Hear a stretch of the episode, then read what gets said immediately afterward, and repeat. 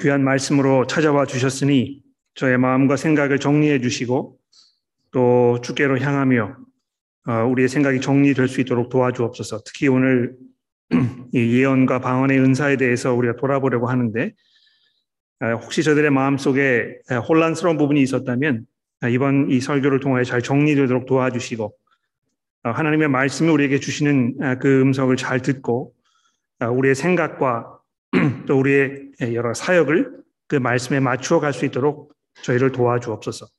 예수 그리스도의 이름으로 간절히 기도합니다. 아멘. 음, 설교를 시작하기 전에 질문 한 가지를 조금 답을 해드려야 될 것 같습니다. 12장 13절 말씀에 관련된 질문인데요. 우리가 유다인이나 헬라인이나 종이나 자유인이나 다 한 성령으로 세례를 받아 한 몸이 되었고 하는 아, 이 부분에 관련해서 아, 한 성령으로 세례를 받았다 하는 이것이 아, 무엇을 말하는 것인가? 또 이것이 일반적으로 사람들이 이야기하는 그 성령 세례를 말하는 것인가? 여기에 관련된 그 질문이 있었습니다. 우리가 이제 이 세례라는 것을 이렇게 이런 의미로 잘 사용하지 않습니다만 기본적으로 성경에서 이제 세례라는 그 단어를 사용을 했을 때 이렇게 물로 머리에다가 이렇게 하는 그 행위 말고 아, 그 세례라는 단어 자체가 가지고 있는 어떤 그 의미는 내 자신을 누구에게 맡긴다는 의미입니다. 아, 그래서 여기 이제 그 제가 예를 한 가지 보여드리도록 할게요. 여러분 그 성경 가지고 계시니까 저와 함께 이 고린도전서 10장의 말씀을 잠깐 좀 봐주시겠습니까? 아, 고린도서 10장 말씀해 보시면 10장 아, 1절에 이제 이렇게 바울 사도가 얘기합니다. 형제들아 나는 너희가 알지 못하기를 원치 아니하노니 우리 조상이 다 구름 아, 아래 있고 바다 가운데로 지나며 모세에게 속하여 다 구름과 바다에서 세례를 받고 이렇게 되어 있습니다. 여기 이제 그 원문에 의하면 어떻게 이 표현이 되어 있느냐 하면 우리가 다 모세에게로 세례를 받았다 이렇게 되어 있는 것입니다. 굉장히 독특한 표현이죠, 그렇죠?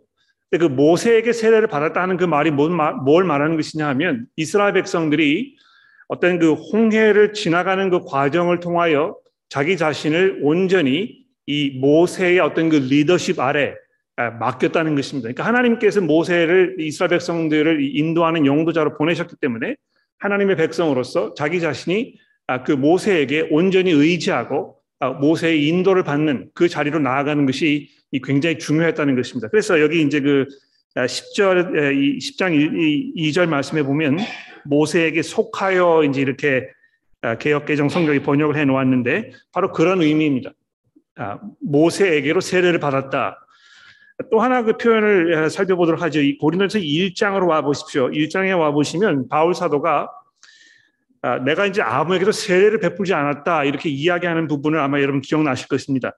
12절, 1장 12절에 보십시오. 내가 이것을 말하거니와 너희가 각각 이르되 나는 바울에게 나는 아볼로에게 나는 게바에게 나는 그리스도에게 속한 자라 한다 하거늘 이렇게 되어 있습니다. 그렇죠? 그러니까 고린도 교회 안에 지금 무슨 문제가 있었느냐 하면 이 파로 나눠져 가지고 나는 누구에게 속한 사람이다. 아, 나를 그 인도하는 어떤 그 지도자의 역할은 아, 여기 이야기하는 대로 뭐 아, 이 아볼로다 또 게바다 바울이다 이렇게 이제 아, 이 서로 막 그 아규먼트가 일어났다는 것입니다. 그러면서 13절에 보십시오. 그리스도께서 어찌 나누었느냐? 바울이 너희를 위하여 십자가에 못 박히셨으며 바울의 이름으로 너희가 세례를 받았느냐? 이렇게 되어 있습니다. 그러니까 이 세례를 어떤 그 베푸는 그 과정을 통하여 내가 바울에게 속한 자가 되겠다. 즉 바울이 나를 대표하는 어떤 그, 그 아, 기본적인 그 선생의 역할을 하는 그것을 내가 인정하겠다 하는 것을 이야기하는 것입니다. 그래서 바로 그런 이유 때문에 14절에 보시면 내가 그리스보와 가요 외에는 너희 중에 아무에게도 세례를 베풀지 아니하였다 이렇게 얘기하는 것입니다. 왜 사도 바울이 이 고린도 교회에서 유난히 세례 베푸는 일을 그만두었겠습니까? 아, 이 세례를 통해서 어, 어떤 그 어, 어, 내가 이전에 이런 상황에 살다가 여기서 벗어나서 새로운 어떤 그 지도자 아래 들어가겠다 하는 어떤 그 아, 결연한 의미를 의지를 표현하는 그런 것인데 이것을 잘못 활용하여 자기에게 세례를 베푼 그 사람에게 마치 자기가 속해 있는 것처럼 이렇게 이야기하니까 아, 이것이 옳지 않다 해서 사도 바울이 이런 그 극단적인 결, 결정을 내렸던 것입니다. 기본적으로 여러분과 저는요, 우리가 이제 세례를 받을 때 예수 그리스도에게로 세례를 받는 것입니다. 그렇죠? We are baptized into Christ. 그렇지 않습니까? 그러니까 내가 예전에는 내 멋대로 내 마음대로 살고 있었지만 내가 이 거듭나서 하나님의 백성으로 예수 그리스도를 주로 고백하는 그래서 주께서 나의 머리가 되신다는 것을 어떤 이 세례 과정을 통하여 표현하는 것입니다. 아, 그래서 아, 이 성령 세례라는 걸 이제 우리가 아, 이렇게 이야기하게 되는데요. 이 고린도전서 이 12장 13절에서 말하는 이 성령으로 세례를 받았다 하는 이것이 성령의 다스림 가운데로 들어간다는 그리고 그 후에 이야기하는 것처럼 우리가 다 성령을 다 마셨다는지 이렇게 이야기하는데 결국 예수 그리스도를 주로 고백하였을 때 우리가 풍성하게 성령의 그, 그, 그 체험을 하게 되는 아 그래서 제가 이제 설교 시간에 한번 말씀드리겠습니다만 이 성도라면 성령을 보편적으로 경험하는 이 사실에 대하여 지금 바울 사도가 이야기하기 위해서 이 12장 13절에서 이런 표현을 쓰고 있다는 것을 다시 한번 말씀드립니다. 혹시 아직도 뭐 잘 이렇게 정리가 안 되셨으면 끝나고 나서 점심시간에 저를 개인적으로 찾아와 주셔도 되겠습니다. 자, 그러면 이제 본문 말씀을 우리 살펴보면서 오늘 이 14장의 말씀을 생각해 보도록 하겠습니다. 12장부터 바울 사도가 집중적으로 이 영적인 것에 대해서 영적인 것이 무엇인가 또 영적인 삶과 깊이 관련되어 있는 이 은사라는 문제를 어떻게 이해할 것인가 아, 이런 이슈들을 아, 집중적으로 다루고 있는 것을 우리가 이제 살펴보고 있는 중입니다. 특히 이제 이 성령의 어떤 그 보편, 성령 체험의 보편성에 대해서 말씀을 드렸는데요. 아, 성령이 아니고는 누구든지 예수를 주로 시인할 수 없느니라 하는 이 12장 3절의 말씀 또 우리가 유대인이나 헬라인이나 종이나 유다인이나 다 한 성령으로 세례를 받아 한 몸이 되었고 한 성령을 마셨느니라 하는 23절의 말씀과 같은 구절을 보게 되면 이 성령을 체험하는 것이 일부 특정 그리스도인에게만 국한된 특별한 경험이 아니고 그리스도의 복음 안에 있는 모든 성도들이 공통적으로 경험하는 것이라고 사도 바울이 아주 분명하게 말씀하고 있는 것입니다. 그래서 아 나도 누구처럼 이 성령을 좀 뜨겁게 체험했으면 좋겠다 이런 생각을 가지고 계신다면 아, 제가 그 생각을 이제 그만두시라고 이렇게 말씀을 드리지 않을 수 없습니다. 왜 그렇습니까? 예수를 우리의 주님이라고 분명하게 고백할 때 우리는 이미 성령의 강한 그 능력 안에 성령께서 베푸시는 이 풍성하게 흘러 넘치는 은혜를 온전히 이미 누리고 살고 있기 때문에 그런 것입니다. 아, 나는 누구처럼 그 뜨거움도 없고 방언도 할 줄 모르고 어떤 영적인 힘도 발휘하지 못하는데 제가 어떻게 감히 성령을 체험했다고 말할 수 있겠습니까? 아, 이렇게 모르신다면 아마 여러분 성령을 체험하고 그 안에 사는 것이 무엇인지에 대한 기대 또 그 기준 이것을 성경에 맞추어야 할 어떤 그 재정비를 하는 작업이 필요하다는 것을 제가 말씀드리지 않을 수 없습니다. 예수를 나의 주로 고백하는 것 그리고 다른 성도들을 사랑과 겸손으로 섬기며 그들의 신앙 성숙을 도모하기 위해서 수고하고 헌신하는 모습 속에서 성령의 일하심을 발견하게 된다고 사도 바울이 아주 분명하게 말씀하고 있는 것입니다. 그래서 바울이 뭐라고 얘기했습니까? 성령께서 이 모든 성도들에게 교회의 공동 이익을 위해서 사용하는 그 은사를 주셨다고 12절에서 말씀하지 않았습니까? 성도는 누구나 다 예외 없이 그리스도의 몸의 일부분이며 또 모두가 그 몸으로서 몸의 역할을 감당하기 위해서 요긴하게 사용되는 이 중요한 지체라고 아, 말씀한 것입니다. 이 지체를 떠나서는 아, 아, 이몸 지체가 몸을 떠나서는 독립적으로 존재할 수 없는 것과 같이 이 그리스도 안에 있는 성도는 누구든지 이 교회라는 공동체의 일부로 다른 성도들과 함께 공존하는 관계 속에 있어야 한다는 것입니다. 그 속에서 도움을 주고 도움을 받는 이런 그 유기적인 관계 속에 있어야 하는 것입니다. 물론 여러분 그 교회를 통해서 상처를 입기도 하고 또 마음에 실망이 되는 그래서 마음에 큰 짐이 되어 가지고 교회가 아, 교회 가는 것이 짐이 되고 또 이게 부담스럽게 느껴지는 경우도 있는 게 사실입니다만 사실 그러한 이유로 교회는 사랑을 실천하고 훈련하는 매우 중요한 어떤 그 실전 경험의 장소가 되는 것입니다. 그러니까 내가 사랑하기 어려운 사람을 만나지 않으면서 그 사람과 관계를 맺지 않으면서 내가 사랑을 키워날 수 있겠습니까? 그렇지 않은 것입니다. 그렇죠? 그래서 오히려 교회에서 아, 자꾸 이렇게 부딪히는 사람이 있을 때, 나와 의견이 맞지 않는 사람이 있을 때, 내가 이렇게 잘 좋은 관계를 맺기 어려운 상황 속에 있을 때, 거기서 회피하지 말고, 거기서 좀 더 적극적으로 내가 사랑을 실천하고 훈련하는 이런 것이 필요하다는 것입니다. 그러니까 마음에 좀 상처를 입으면 안 만나잖아요. 그렇죠? 교회를 안 나가려고 하고 교회를 나가도 그 사람과 멀리 떨어지려고 하고 얼굴을 보지 않으려고 하고 이렇게 하는데요. 별로 그것이 아, 이그 성령 안에 사는 삶은 아닌 것 같아요.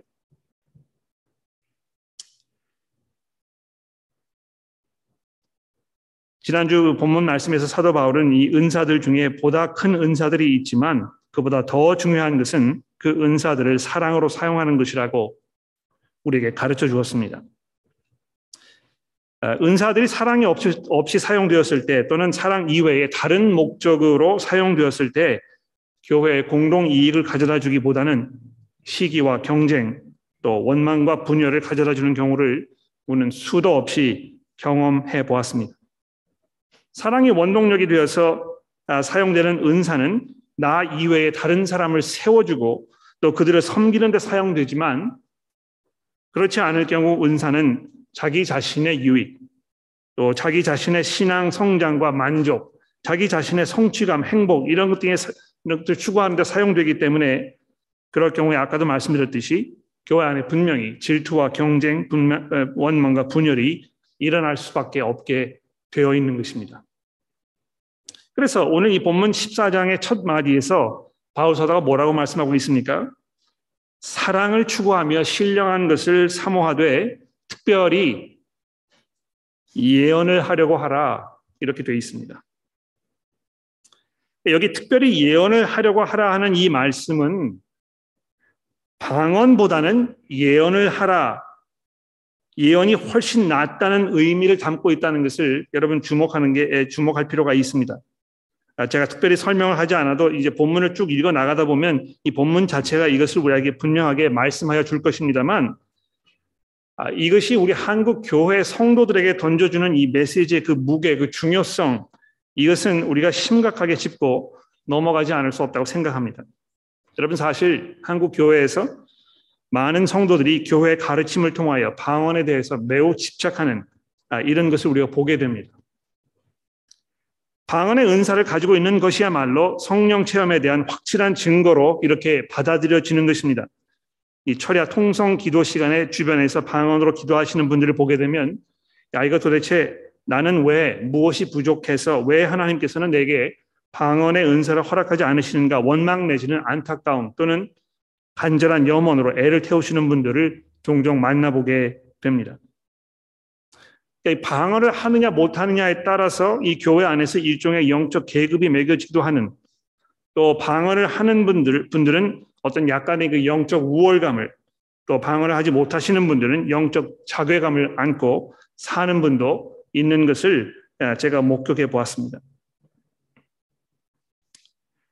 방언이 무조건적으로 이 성령 체험에 대한 확실한 증거로 이렇게 받아들여지고 있습니다만 방언보다는 예언을 하라고 하라는 이 1절의 말씀과 그 후에 이어지는 이 바울 사도의 설명을 우리가 주의 깊게 살펴보면서 우리 기존의 생각들 중에 바꿔야 할 부분이 어딘가, 어디를 잘 분별해야 될 것인가, 이것을 아, 정리하는 것이 오늘 설교의 굉장히 중요한 목표가 아, 되겠습니다. 자, 그러면 우리가 처음으로 뭘 해야 되겠습니까? 여기 이 등장하는 이 예언의 은사가 무엇인지에 대해서 잠시 돌아보지 않을 수 없겠죠. 그렇죠? 도대체 이 예언이라는 것이 뭘 말하는 것이기 때문에 방언보다 예언을 하라고 하는 것인가? 아, 방언에 대해서 이제 우리가 매우 익숙하게 느껴집니다. 사실 어, 뭐그 많은 분들이 이제 방언하는 거 목격하기도 했고 우리 가운데도 방언하시는 분들이 계신다는 걸 제가 알고 있는데요. 아, 한글 어, 어, 알고 있습니다만 이 예언이라는 은사는 도대체 무엇인가? 이거에 대해서는 뭐 교회에서 많이 얘기하지 아니하고 우리가 그냥 어렴풋이나마 이렇게 짐작한다고 생각이 됩니다. 어, 한글 성경에 보시면 이제 예언이라는 단어와 이 선지자라는 단어가 동시에 등장을 하는데요. 어, 예언이라는 말 보십시오. 이 앞설 예자에다가 말씀 원자를 써서 미리 알고 말한다는 그런 미리 얘기한다는 그런 의미이고 선지자라 했을 때도 역시 이 앞설 선자에다가 알지자를 써서 미리 알고 얘기한다 아, 그런 의미이기 때문에 이 예언 또는 선지자란 이 두 단어가 서로 앞으로 다가올 일을 미리 알고 말한다는 그런 의미를 가지고 있습니다. 아, 그런데 물론 성경에서 선지자들이 앞으로 일어날 일들을 하나님께로부터 미리 계시받아 가지고 백성들에게 이야기하는 아, 그런 역할을 하기는 했습니다만 예언 또는 선지자의 기본적인 역할은 무엇입니까? 이 하나님의 뜻과 생각을 사람들에게 설명하는 것이 그들의 역할이었던 것입니다. 그것이 미래에 관한 예견일 수도 있겠습니다만 어떤 경우에는 하나님께서 왜 그런 일들이 또 이런 상황들이 벌어지게 하셨는지 그 상황 속에서 하나님의 백성들이 어떻게 해야 하는지에 대한 이 설명이 이 예언의 말씀 선지자들이 해야 할 기본적인 역할이었던 것입니다. 그러니까 과거에 왜 이런 일이 일어났는지, 왜 이들이 애굽에 그, 그 쫓아 쫓겨가서 거기서 포로 생활을 했었어야 하는 것인지, 또 왜 이 바벨론이 이스라엘을 쳐들어와 가지고 멸망을 당할 수밖에 없는 상황이 벌어지게 된 것인지 이런 것들을 선지자들이 계속 이야기하잖아요. 설명하지 않습니까? 그래서 회개를 아, 독촉하고 또 그렇게 하지 않았을 때에 어떤 결과가 있을지에 대해서 미리 경고하고 아, 이런 하나님의 뜻과 또 하나님의 그 계획을 해석하고 설명하는 그 역할을 맡았다는 것입니다. 이 교회에서 성도 여러분들이 이제 이 예언이라는 것을 생각을 하셨을 때 마치 어, 무당을 찾아가서 점괘를 보고 어떻게 하면 불행을 막을 수 있을까에 대한 어떤 묘책을 게시받는 것쯤으로 착각하시는 분들이 종종 계십니다만 아, 오늘 본문 3절에서 이 예언의 은사에 대하여 뭐라고 말씀하고 있는지 잘 보십시오. 3절에 보십시오. 그러나 예언하는 자는 사람에게 말하여 덕을 세우며 권면하며 위로하는 것이요. 또 4절의 마지막 부분에 보십시오. 예언하는 자는 교회의 덕을 세우나니 이렇게 되어 있습니다. 여기 덕을 세운다 이렇게 말을 했을 때 그 의미가 약간 모호하게 들릴 수 있을지 모르겠습니다만 덕을 세운다는 말의 기본적인 이 의미는 집을 짓는다는 말입니다. 그렇죠? 기초를 단단하게 다지고 기둥을 세워서 아, 견고하게 집을 짓듯이 믿음이 성장하고 다져져, 다져지며 견고하게 그래서 이 성숙한 그리스도인으로 자라가도록 돕는 즉 주변의 성도들의 믿음을 세워주는 일을 말하는 것입니다. 그러니까 이 예언하는 사람의 기본적인 그 역할, 이 예언의 기본적인 어떤 그, 그, 그 목적 이것이 믿음 성장에 있다는 것입니다.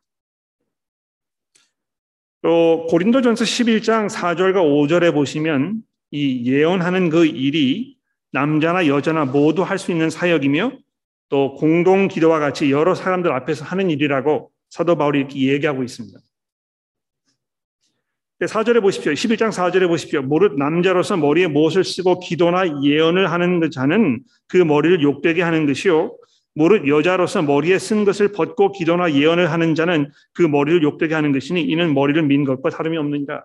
그러니까 마치 공동기도를 하기 위해서 아, 교우 한 분이 앞에 나오셔가지고 기도하는 것처럼 아, 마치 초대교회에서도 이 예언이라는 것이 그런 비슷한 유의 사역이었던 것을 우리가 짐작해 볼 수 있습니다.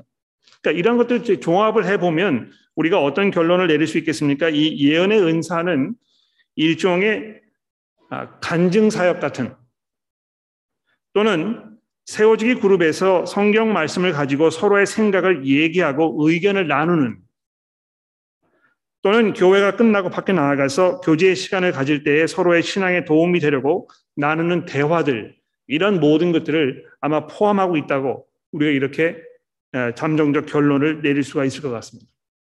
여러분 골로새서에 보십시오. 아, 골로새서 사도 바울이 그리스도의 말씀이 너희 가운데 풍성하게 거하여 모든 시와 신령과 찬성, 으로 너희가 아, 서로 화답하라 이렇게 이야기했는데 그 말씀이 풍성한 그래서 이 하나님의 말씀을 우리가 생각하고 거기에 대한 나의 견해에 대해서 돌아보고 그것을 사람들에게 얘기하고 이것이 과연 듣는 사람에게 도움이 될 것인가에 대해서 서로 한번 이, 그, 이걸 따져보고 또 이것이 옳은지 그른지 우리가 어떤 면에서 생각을 바꿔야 될 것인지에 대해서 의견을 교환하는 이런 모든 그 행위들 이것이 아마 사도 바울이 지금 여기서 이야기하고 있는 이 예언의 은사가 아닌가 이렇게 생각을 하는 것입니다.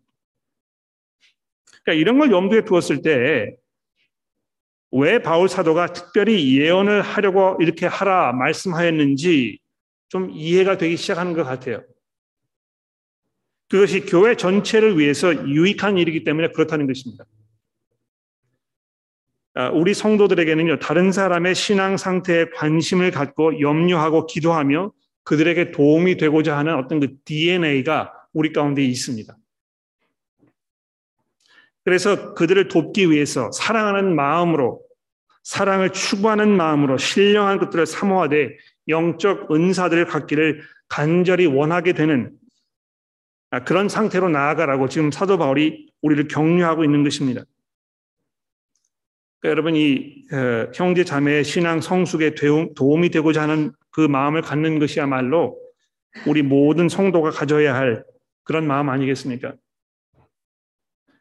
그런 마음이야말로 가장 귀한 사랑의 표현인 것입니다. 물론 물질적으로 형제 자매의 형편을 돌아보고 또 그들을 돕는 그 일이 참 귀하고 중요한 일입니다.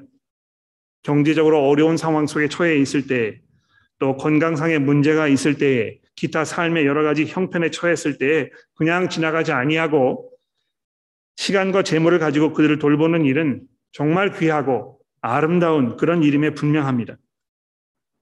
그런데 우리 성도들은요, 거기에서 한 걸음 더 나아가야 합니다. 물질적인 도움 그 자체로는 상대방의 신앙을 잘하도록 이렇게 하지 않기 때문입니다. 믿음은 하나님의 말씀을 들음으로 들은 그 말씀으로 인해서 마음의 회개가 일어나며 그 말씀을 믿고 순종함으로 자라는 게 아니겠습니까? 그러므로 우리가 성도들을 사랑하고 그들의 믿음을 독려할 때에는 어떻게 해야 되겠습니까? 하나님의 말씀을 나누는 것입니다. 그 말씀으로 격려하는 것입니다. 그 말씀이 내게 어떤 영향을 주었는지에 대해서 내가 간증으로 고백하고 또 그것을 사람에게 권하고 또 하나님의 말씀이 그 사람의 삶 속에 어떻게 작용하였는지 내가 들어보고 이것이 내 삶 속에 어떤 의미가 있는지에 대해서 우리가 확인해 보는 작업을 꾸준히 반복적으로 해 나가는 이것이 곧 예언 사역의 중요한 일부분이 아닌가 이렇게 생각이 되는 것입니다. 그래서 바울 사도가 이 모든 성도들에게 다른 이들의 신앙을 도모하는 그 일을 사모하고 사모하라고 독려하고 있는 것입니다. 근데 재미있는 사실은요. 그렇게 하였을 때 비로소 내 신앙도 자란다는 것입니다. 야, 이거 어떻게 하면 내 믿음이 자라고 성숙해지며 더욱 경건한 모습으로 살아갈 수 있을까? 이렇게 고민하고 계시는 분들이 계시다면 이 말씀을 잘 들어보십시오. 믿음은 가만히 앉아서 믿음이여 잘하라, 믿음이여 잘하라 이렇게 말한다고 해서 잘하는 것이 아니고요. 다른 사람을 말씀으로 섬기는 가운데 잘하는 것입니다. 바로 그런 이유 때문에 여기서 사도 바울은 방언보다 예언을 하려고 하라고 우리에게 말씀해 주고 있습니다. 자, 그리고 나서 이제 이 본문 말씀 나머지 부분에서 왜 이 예언이라는 것이 특히 방언에 비해서 더 좋은 은사인가를 우리에게 몇 가지 중요한 그 예를 들어가면서 설명을 하고 있는데요. 자, 여러분 그 2절 말씀을 보십시오. 방언을 말하는 자는 사람에게 하지 아니하고 하나님께 하나니. 그러니까 이 어떤 면에서 어, 이 방언의 어떤 그, 그 중요성에 대해서 얘기하고 있는 것입니다. 방언을 하지 말라고 이야기하거나 방언이 도움이 되지 않는다고 얘기하거나 방언이 필요하지 않다고 이야기하는 것이 아니고 분명히 방언이 중요하다고 얘기하고 있습니다. 방언을 함으로 인하여 하나님께 말씀을 할 수 있다고 이야기하고 있는 것입니다. 자, 그런데 거기에 비추어서 또 동시에 뭘 얘기하고 있느냐 하면 이건 사람에게 하는 것이 아니다. 즉, 옆에 있는 사람에게는 방언이라는 것이 아무런 도움이 되지 않는다고 이야기하는 것입니다. 왜 그렇습니까? 알아듣는 사람이 없기 때문에. 영으로 비밀을 말하기 때문에 그런 것이라 이렇게 표현이 되어 있습니다. 아마 아, 하나님께 이제 그 기도하는 걸 말하는 것 같아요. 이 방언이라고 했을 때 기본적으로 하나님께 이 기도하는 행위를 말하는 것이라고 우리가 이해할 수 있을 것 같아요. 근데 중요한 것은 이 사람이 지금 뭘 기도하는지에 대해서 옆에 있는 사람은 알 길이 없다는 것입니다. 심지어는 그 방언으로 기도하는 사람조차도 내가 지금 하나님께 뭘 기도하는지에 대해서 알, 알지를 못한다는 것입니다. 그러나 거기에 비해서 3절에 보십시오. 예언하는 자는 뭐라고 되어 있습니까? 사람에게 말하여 덕을 세우며 권면하며 위로하는 것이요 이렇게 돼 있죠.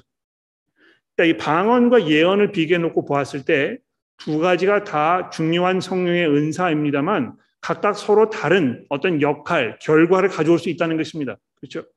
방언이라는 것은 방언하는 사람에게만 도움된다는 것이고 예언을 했을 때는 그 주변에 있는 다른 사람들에게 도움이 되고 그들의 신앙의 성장이 도움이 된다는 이 중요한 사실을 바울이 말하 고 있습니다. 그래서 4절에 보시면 방언을 말하는 자는 자기의 덕을 세우고 예언하는 자는 교회의 덕을 세우나니 바로 이것이 사랑의 원칙이라는 것입니다.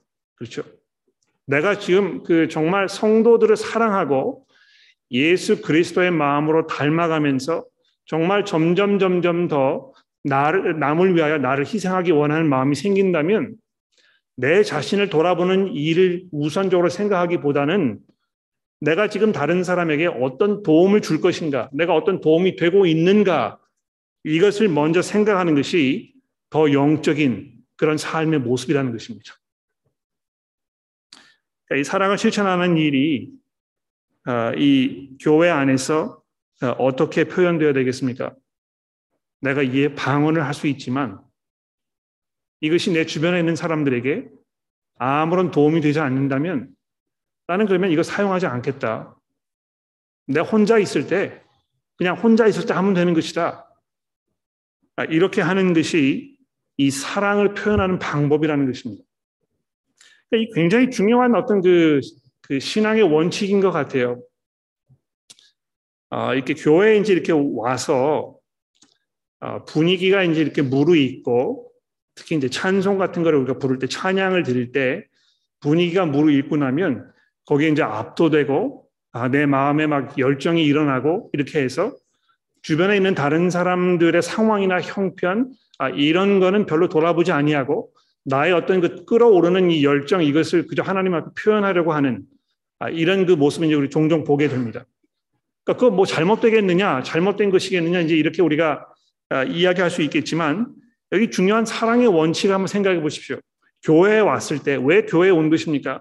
우리가 한 몸이라는 것을 아, 표현하기 위해서 이걸 확인하기 위해서 온 것 아닙니까?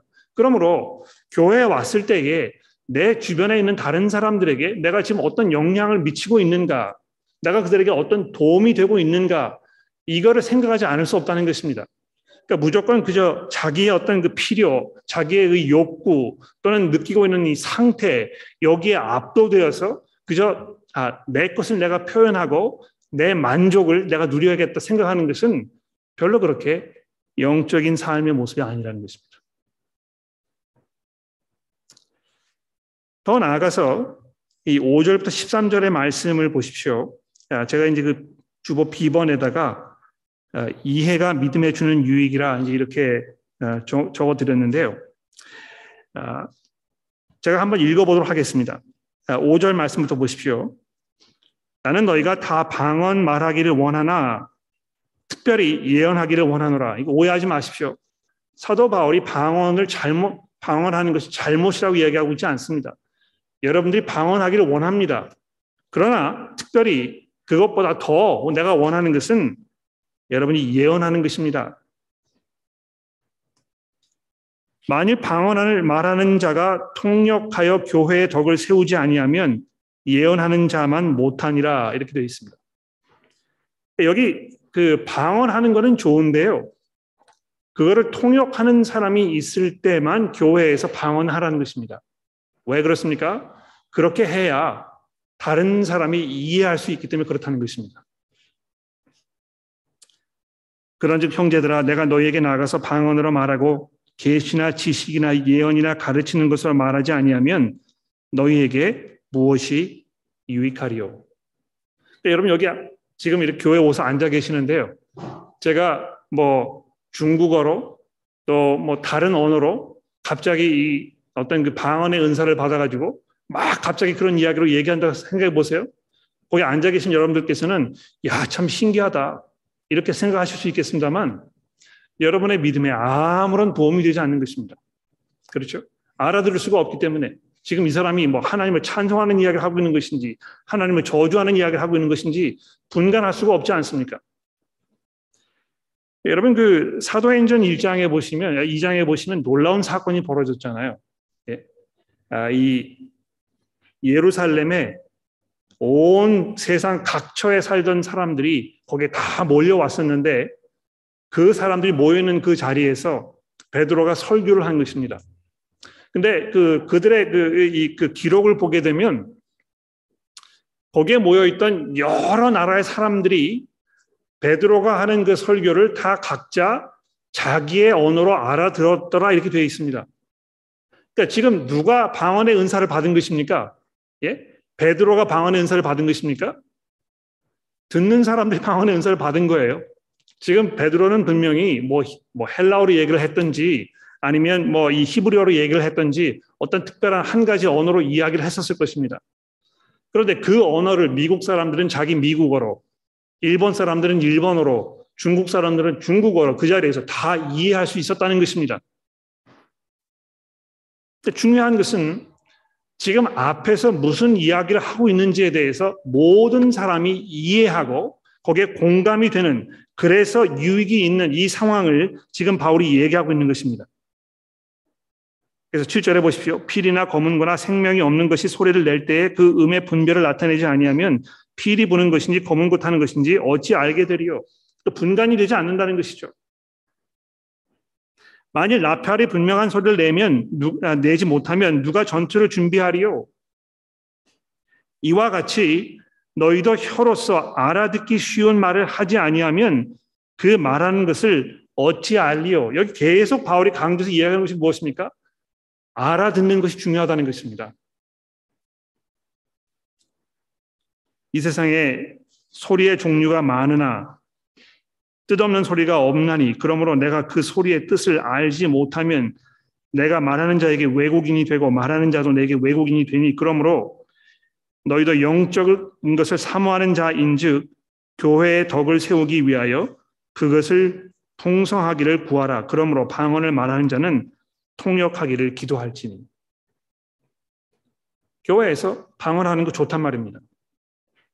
그런데 통역하는 사람이 없으면 하지 말라는 것입니다. 아무런 도움되지 않기 때문에 그렇다는 것입니다. 물론 그렇게 통, 어, 방언을 한 사람에게는 그게 도움될지 모르겠습니다만 자기의 도움을 위해서 교회에 온 것이라면 교회에 와 있는 그 목적을 잘 이해하지 못하고 이것이 별로 사랑스러운 일이 아니라는 것을 사도 바울이 지적하고 있다는 것입니다. 그러니까 여기서 중요한 원칙이 있죠. 그렇죠? 이 믿음이 자라기 위해서는 이해가 중요하다는 것입니다. 그렇죠? 그러니까 제가 이거를 이제 곰곰이 몇 가지 생각을 해 봤어요. 아, 여러분 그 교회에서 이제 주일 학교를 이렇게 할 때 한국 교회가 이제 이민 교회이기 때문에 아, 우리 교회에서는 아, 주일 학교를 한국어로 어, 이렇게 꼭 진행합니다. 이제 이거를 굉장히 자랑스럽게 이야기하시는 분 종종 만나게 됩니다. 그러니까 이게 어떤 그 애국심 때문에 어떤 그 민족성을 우리가 유지하기 위해서 이제 그 강조를 하는 것인데요. 사실 따지고 보면 아, 어린 아이들의 그 중요한 언어, 자기 생각을 표현하고 있는 그 언어가 영어라면 교회에 왔을 때 잘 알아듣기 쉬운 언어로 성경을 가르치고 또 이 그 사역을 하는 것이 맞습니다. 왜 그렇습니까? 믿음이라는 것은 듣고 이해하여 거기를 통해서 믿음이 자라는 것이기 때문에 그렇다는 것입니다. 아, 이거는 뭐 그 주일학교의 문제뿐만이 아니고요. 설교를 하는 것도 마찬가지라고 생각해요. 아, 이건 이제 그 설교하는 사람들에게 굉장히 중요한 그런 의, 의미를 가지고 있는 것인데 아무리 준비를 잘 해서 뭐 그 유창한 말로 이야기를 해도 앉아 계시는 교우 여러분들이 잘 이해하지 못하게 되고 이게 전달이 잘 되지 아니하고 이렇게 되면 그 무슨 소용이 있겠느냐는 것입니다. 그렇죠? 아, 이 성경을 번역하는 일도 중요한 마찬가지인 것 같아요. 아, 우리가 어떤 그 번역본을 쓸 것인가 이게 이제 항상 우리에게 큰 어떤 그 문제가 되고는 하는데 아, 영어 경우에는 뭐 이 그 독자 계층이 굉장히 두텁기 때문에 아, 여러 종류의 번역본이 이렇게 마련되어 있고 지금도 이 새로 이 번역을 하려는 그런 시도들이 계속 이어지고 있습니다. 그런데 안타깝게도 유독 한국 교회에서는 어떤 그 전통을 굉장히 중요하게 생각하잖아요. 그렇죠? 아, 뭘 바꾸려기보다는 그저 우리가 익숙해 있는 이것, 이것을 유지하는 일이 우선 우선적이다. 이것이 우선적으로 중요한 일이다. 이렇게 생각합니다.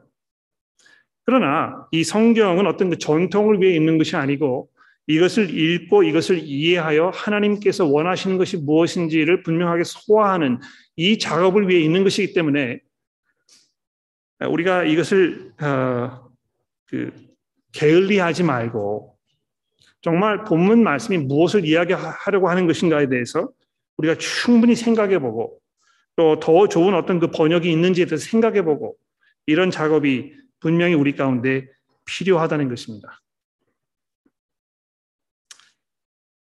세 번째로 14절 말씀부터 보시면 여기 이제 그 사도 바울이 나의 영, 나의 마음 이런 그 두 가지 표현을 사용하면서 서로 이제 비교하고 있습니다. 들어보십시오. 내가 만일 방언으로 기도하면 나의 영이 기도하거니와 이 성령을 말하는 것이 아니고 바울의 어떤 그 영, 이걸 얘기하는 것입니다. 나의 영이 기도하거니와 나의 마음은 열매를 맺지 못하리라. 여기 이제 마음이라는 이것은 아, 어떤 그 이 마음이라는 한국 단어가 아, 여러 가지 뉘앙스를 담을 수 있다고 생각해요. 어떤 그 느낌, 감정을 이야기하는 것일 수도 있고, 아, 오히려 어떤 그 생각, 그렇죠? 어떤 그 사고력, 이런 거를 말하는 경우도 있습니다. 그러니까 그 사람의 마음을 내가 모르겠다 이렇게 이야기했을 때 지금 그 사람이 무슨 생각을 품고 있는지 내가 잘 모르겠다는 말입니다. 그렇죠? 근데 아, 내 마음이 너무 이렇게 그, 그 아, 푸근해지고 또 마음이 너그러워졌다 이야기했을 때는 어떤 그 감정을 얘기하는 것입니다. 아, 근데 여기 바울 사도가 지금 이 사용하는 이 마음이라는 이 표현은 사람의 어떤 그 지적 능력을 말하는 것입니다. 그러니까 내가 영으로 기도할 수 있지만 영으로만 기도할 수도 있지만 그러니까 아마 그 방언을 얘기하는 걸 얘기하는 것 같아요. 그러니까 방언을 얘기하면 어떤 그 지적인 능력이 거기 담겨 있는 것이 아니고 아, 그저 영적으로 아, 이렇게 이야기하는 것이지만 사도 바울이 이야기하는 것은 영으로 덧붙여서 아, 이 지적인 능력을 사용하여 기도하는 것이 더 좋다는 것입니다. 그러면 내가 어떻게 해야 될까? 15절입니다. 내가 영으로 기도하고 또 마음으로 기도하며 내가 영으로 찬송하지만 또 마음으로 찬송하리라. 그렇지 아니하면 내가 영으로 축복할 때 알지 못하는 처지에 있는 자가 내가 무슨 말을 하는지 알지 못하고 내 감사에 어찌 아멘 아멘 하리요. 여기도 보시면 이 알아듣는 그 일, 어떤 그 지적 능력을 통하여 아, 이 하나님께 나아가는 이 작업이 굉장히 중요하다는 것을 지금 말씀하고 있는 것입니다. 여러분 그 어, 제가 이제 어느 교회를 방문했었을 때에 아, 그 교회 특별 어떤 그 순서로 어, 그 교회를 출석하시는 그 굉장히 유명한 피아니스트 한 분이 계셨어요. 근데 그분이 아, 그 주일 모임 시간에 아, 피아노 독주회 같은 아, 그런 시간을 이렇게 가졌던 것입니다. 그러니까 뭐 그분이 그, 그 연주했던 그 곡이 찬송가였는지 뭐였는지 생각이 나지 않는데요. 아, 뭐그 음악적인 면에서는 아, 정말 귀가 황홀할 정도로 훌륭한 아, 그런 그 음악을 이렇게 했었습니다만 결국에는 그것이 무슨 소용이 있겠느냐는 것입니다. 그렇죠? 여러분이 앉아서 그 이야기, 그 음악을 들으면서 야, 참 음악이 좋다. 뭐, 어, 아, 이 분위기가 참 영적이다. 뭐 이런 생각을 하실 수는 있을지 모르겠습니다만 어떤 그 자기 그 지적 능력 또 나의 필요와 또 내 상황과 또 하나님께서 하나님 되심 하나님의 그 은혜에 대하여 그 음악으로 음악이 내게 가르쳐 주는 것이 아무것도 없다는 것입니다. 여러분 그 어, 중세 시대를 보시면 교회를 질 때에 아, 교회를 굉장히 이렇게 엄숙한 곳으로 이렇게 짓지 않았습니까? 교회 이제 뭐 아, 조명을 아주 밝게 해가지고 아, 교회 들어오면 이제 눈이 막 번쩍 떠지는 아, 그런 상황에 있는데요. 예전에 지었던 교회를 들어가 보시면 굉장히 어둡잖아요. 잘 앞이 분간이 안 되는 것입니다. 그런데다가 뒤에다 스테인글라스까지 이렇게 달아놓으면 마치 거기에 어떤 그 특별한 영적인 무엇인가가 있는 것처럼 그런 느낌이 오게 되어 있습니다. 거기에다가 또 건물을 이렇게 지어 놔가지고 소리의 울림이 아주 훌륭하게 되는 아, 그런 곳에 가게 되면 마치 이것은 아주 특별한 장소인 것처럼 이렇게 이해되지 않습니까? 그래서 어떤 그 언어 이외에 다른 방법으로 인위적인 방법으로 분위기를 만들고 그것으로 인해서 어떤 사람의 감정을 이렇게 움직이려고 하거나 이런 모든 시도들이 결국에는 별로 그렇게 현명한 도움되는 성경적인 방법이 아니라는 것입니다. 내가 영으로 기도할 수 있지만 내가 마음으로 기도할 것이다. 여러분 기도하실 때 그냥 뭐 아무런 생각 없이 그저 머릿속에 막 터져 나오는 대로 그냥 막 이렇게 내뱉지 마시고 내가 지금 필요한 것이 무엇인가? 내가 이것을 위해서 어떻게 기도할 것인가? 또 하나님께서 이 문제에 대하여 성경을 통해서 내게 뭘 말씀하셨는가? 이거를 잘 생각해 보고 그거를 근거로 하여 잘 정돈된 생각을 글로 담아서 그것으로 하나님께 기도하는 것 굉장히 좋은 일이라는 것입니다. 그러니까 이 종종 교회에서 이제 우리 공동 기도 시간을 이렇게 가질 때 어떤 분들은 이제 그런 염려를 표현해서 이게 너무 계산적이 아닌가, 아, 즉흥적인 면이 없고 이게 너무 이렇게 뭐 기계적이고 감정이 표현되어 들어가지 있지 아니하고 이렇게 해서 이게 정말 진실된 기도라고 얘기할 수 있겠는가 뭐 이런 염려를 표현하시는 분들이 분명히 계시는데요. 사도 바울이 여기서 얘기하는 것이 무엇입니까? 내가 마음으로 기도할 것이다. 물론 영으로 기도할 것이지만 내가 마음으로 기도할 것이다. 잘 생각해서 생각을 잘 정돈하고 정리하여 하나님의 말씀에 근거해서 내가 하나님께 기도로 나아갈 것이다. 이렇게 말씀하고 있다는 것입니다. 그래서 보십시오. 18절에 보십시오. 내가 너희보다 모든 사람보다 방언을 더 말함으로 하나님께 감사하노라. 그러나 그러나 교회에서 내가 남을 가르치기 위하여 깨달은 마음으로 다섯 마디 말을 하는 것이 일만 마디 방언으로 말하는 것보다 나으니라. 굉장히 중요한 결론인 것 같아요. 그렇죠? 그러니까 여러분 그 혹시 아, 통성 기도를 하시려 하는 그 자리에 가시게 되면 그 자리에서 자기도 모르게 방언이 터져 나오면 어떻게 하셔야 되겠습니까? 그만두셔야 하는 것입니다. 그렇죠. 왜냐하면 아무에게 도움되지 않기 때문에. 아, 근데 그 혹시 여러분 뭐 방언을 하시는데 아, 이게 내가 절제하고 통제할 수 있는 일이 아니다. 내 의지와는 상관없이 이게 막 터져 나오고 내 의지와는 상관없이 이게 멈춰지지 않고 이렇게 생각이 되신다면 저는 좀 의심스러워요. 그것이 정말 성령께서 주시는 방언의 은사인지. 왜 그렇습니까? 아, 성령께서 원하시는 것은 교회에 도움이 되는 것입니다. 그런데 방언을 하는 사람이 상황을 따져 보았을 때 이것이 별로 교회에 도움되는 상황이 아니라고 느껴졌을 때 그것을 멈출 마음이 있다면 성령께서는 분명히 그것을 멈추도록 하시게 할 것입니다. 그러나 그렇지 아니하고 내 의지와는 관계없이 내 상황과는 뭐 관계없이 그저 마음대로 멋대로 이것이 막 터져 나온다고 하면 아마 그것은 성령께서 원하시는 것이 아닌 것이 분명하지 않을까 이렇게 생각하는 것입니다. 그래서 결론적으로 20절 말씀해 보십시오. 형제들아 지혜에는 아이가 되지 말고 악에는 어린아이가 되라. 지혜에는 장성한 사람이 되라. 여기 이제 그 지혜라는 말이 있는데 이것도 역시 사고력을 말하는 것입니다. 생각하고 판단하고 그리고 옳고 그런 것이 무엇인지를 가려내는 그 일, 거기에 있어서는 성숙해져라.